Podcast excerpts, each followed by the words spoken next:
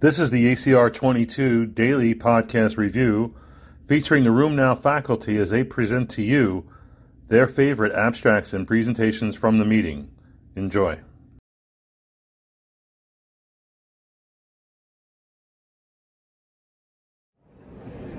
Hi, I'm Dr. Janet Pope. I'm here at RheumNow, live at ACR 2022 here in Philadelphia. And I'm at Janet Bordeaux is my Twitter handle.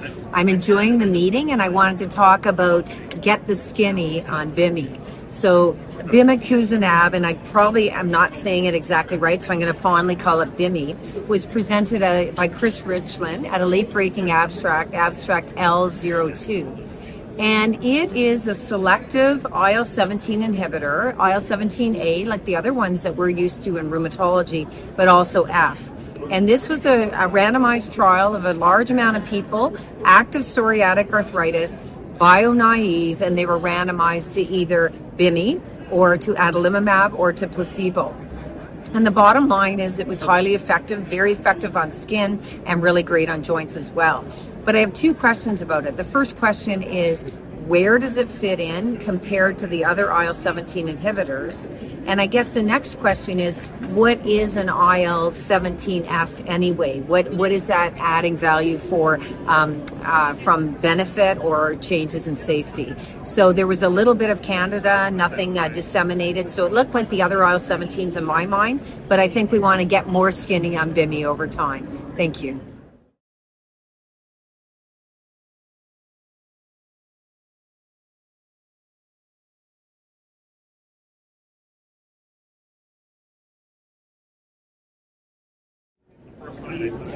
Hi, I'm Dr. Janet Pope here at Room Now. I'm at the ACR 2022 Convergence live from Philadelphia. I wanted to talk about breaking bones and low dose glucocorticoids in our patients with rheumatic diseases. So, this was a late breaker, a late breaking L01. And this was a study of multiple patients with rheumatic diseases on glucocorticoids or not. And it actually found things that we already know, such as uh, glucocorticoid induced uh, steroids, higher dose, more risk of fracture. We already know that.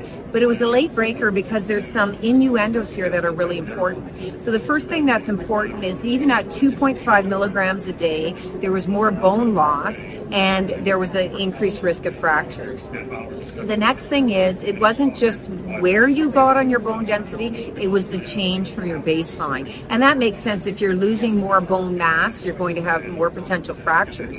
And the take home could be um, basically interpreted one of two ways. One way you could say the take home is any dose of glucocorticoids isn't great. Follow the BMD and treat them accordingly because treatment could, uh, with bisphosphonates or denosumab, etc., could help reverse the findings, of course, because steroid-induced osteoporosis is treatable often. But the other take home could be that there's an interaction of rheumatic diseases that are chronic and inflammatory, and in and of themselves can um, increase the predilection for low bone density. So that 2.5 milligrams of prednisone in a chronic rheumatic disease patient maybe is equivalent in the general population to 5 or 7.5 milligrams because they have this added risk. I'm speculating, but that did come up in the questions as well. So I think it's giving me a new uh, respect for looking at the bone density in my patients, even on low dose glucocorticoids. Enjoy the rest of the meeting. Thanks.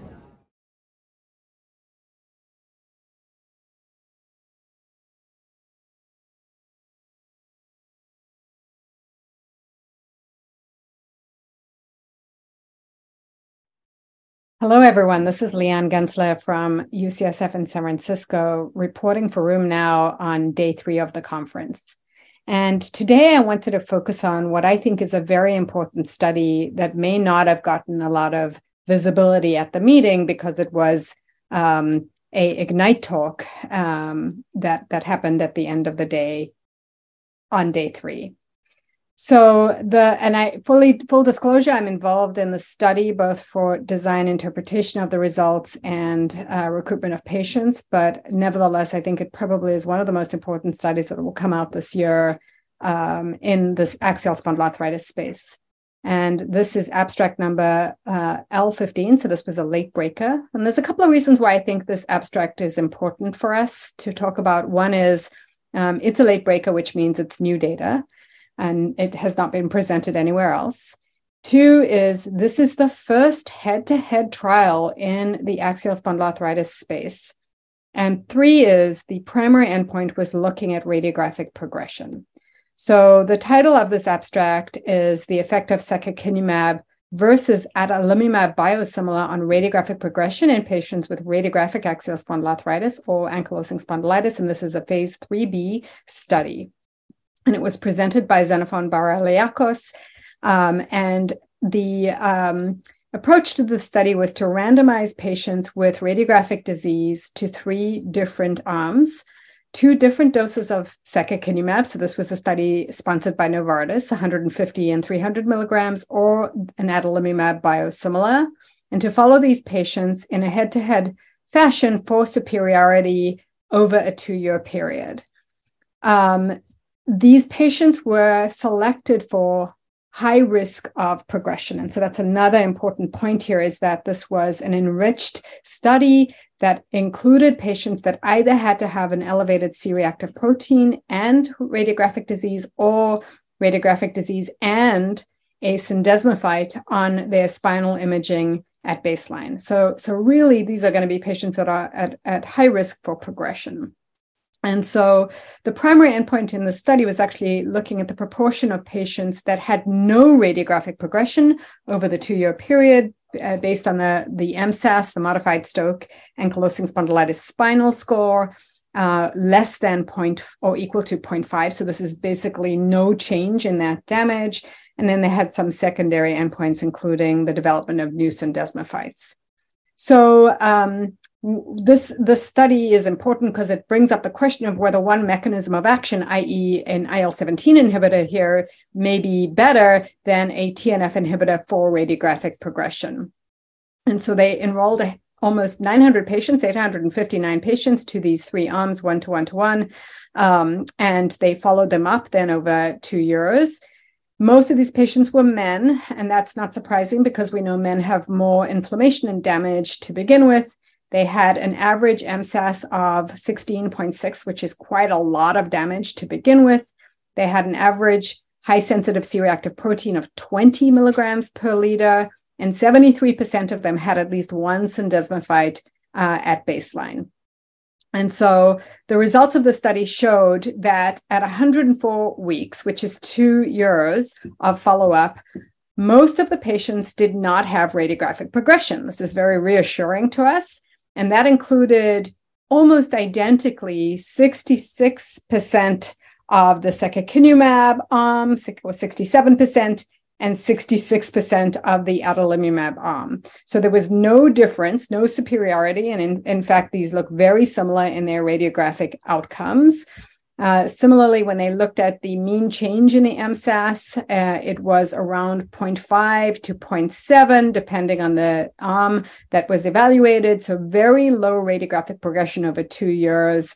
Um, and this is reassuring to us. So, I think my take homes from the study are that despite the fact that there is no superiority of one mechanism of action over another, this is an enriched population that should progress in a two year period. And these patients, most of them did not progress. And I think that's very reassuring. It tells us that when we, when we suppress inflammation, we probably do have benefit, despite the fact we have no randomized control trial data with placebo to show that. And we will never have that because it would not be ethical to follow patients over a two year period with no treatment. So, in conclusion, I think this is uh, very reassuring to us that patients with high risk of progression, when treated with a biologic, regardless of the mechanism, do well, and most of these patients do not progress. This is Leanne Gensler reporting for RheumNow on day three of ACR Convergence 2022.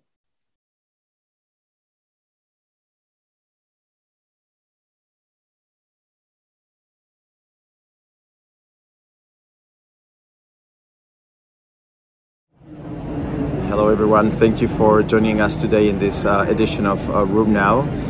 Um, I'm here at the ACR uh, 2022 meeting after two long years of uh, hiatus. Uh, happy to be uh, mingling with all our colleagues and also being immersed in all this wealth of knowledge that we always crave to have in a, in a live version from, from ACR.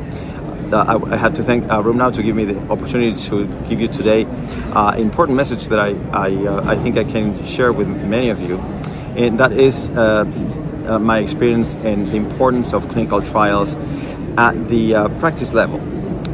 we can um, really attest to this process since we have gone through all the different uh, stages that this process requires.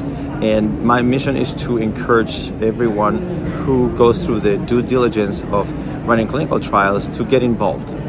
There are many different reasons why you can get involved. Perhaps the most important and the most altruistic of all is the benefit of your patients that will be able to uh, be on, on treatment, perhaps novel or different uh, modalities of administration that can certainly suit their needs and, and help them in the, in the long run. So this process is not easy, as uh, every, everyone can know uh, or can understand probably. So um, my suggestion is to um, uh, create a plan of action uh, plan of action that we can help you um, address uh, given our experience in, the, in this area. We can uh, perhaps uh, log to our website, which is Iris Rheumatology, I R I S, rheumatology.com. Uh, we can um, contact you um, back if you have interest on that. But the uh, essentially what we'd like to, to discuss with you is the structure process that, that would take to incorporate clinical trials in any kind of size of, of, of practice. So um, starting small, creating uh, contacts and connections with people in industry, perhaps your even your representatives or your um, um, uh, uh, scientific liaisons can be a good conduit for that. And the uh, subsequent steps are organizational that require um, certainly some sort of investment in time, investment in education. You can turn your current staff into a well well-oiled uh, research machine if, you want to, provided that you provide the, uh, the necessary education. Another important point that I, I want to cover is the I, I, spoke about the altruistic aspect of the, of the clinical trials, which indeed they are. And uh, one of the most um, uh, important contributions that we can do having patients who are the real representatives of the disease states that we treat is including all sorts and types of diversities in the in the trials. Uh, racial integration, gender integration, different social statuses. Uh, essentially, we can uh, help populate studies that are far more representative of the reality of the diseases that we see, rather than these niche carved out uh, studies only. So this would be perhaps the most important of all the recommendations that, you can do uh, in, uh, in, in order to maintain the sanctity and the purity of, of the science of, of clinical trials. So with that, I would like to leave you today. Uh, again, we can become a resource for, for um, anyone who is interested in doing clinical trials and following a, a, model that, that we have. And I thank you for your attention. And again, I hope to see uh, more uh, attendance uh, during the ACR meeting next year. And thank you again, RheumNow, for the opportunity to be here. Thank you.